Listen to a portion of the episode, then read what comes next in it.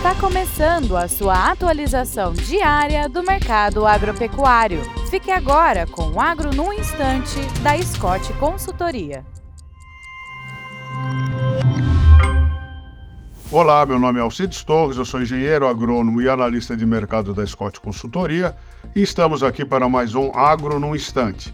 E o papo de hoje é sobre a posição do Brasil com relação ao uso das terras eh, para pastagens.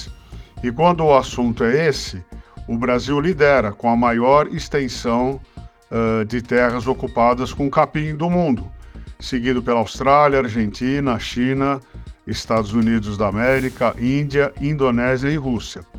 Contudo, quando a gente compara a ocupação percentual das terras utilizadas em relação ao tamanho do país, aí o Brasil fica em sexto lugar entre os oito maiores.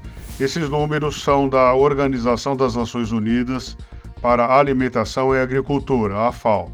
Nesse sentido, a Austrália ocupa 57% da sua área com pastagens, Argentina 54%, a China 42%, a Índia 40%, Estados Unidos 29% e o Brasil 21%. Depois vem Indonésia com 16% e a Rússia com 5%. Ah, então, nesse. Tudo depende dos números e como que você eh, os trabalha, né? Então, o Brasil é o país que tem a maior extensão de pastagens do mundo, mas com relação à participação de ocupação, ele fica em sexto lugar. É isso aí, bons negócios e até breve.